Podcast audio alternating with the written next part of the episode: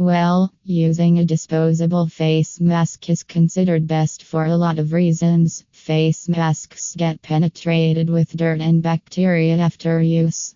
A disposable face mask is used only once and then thrown.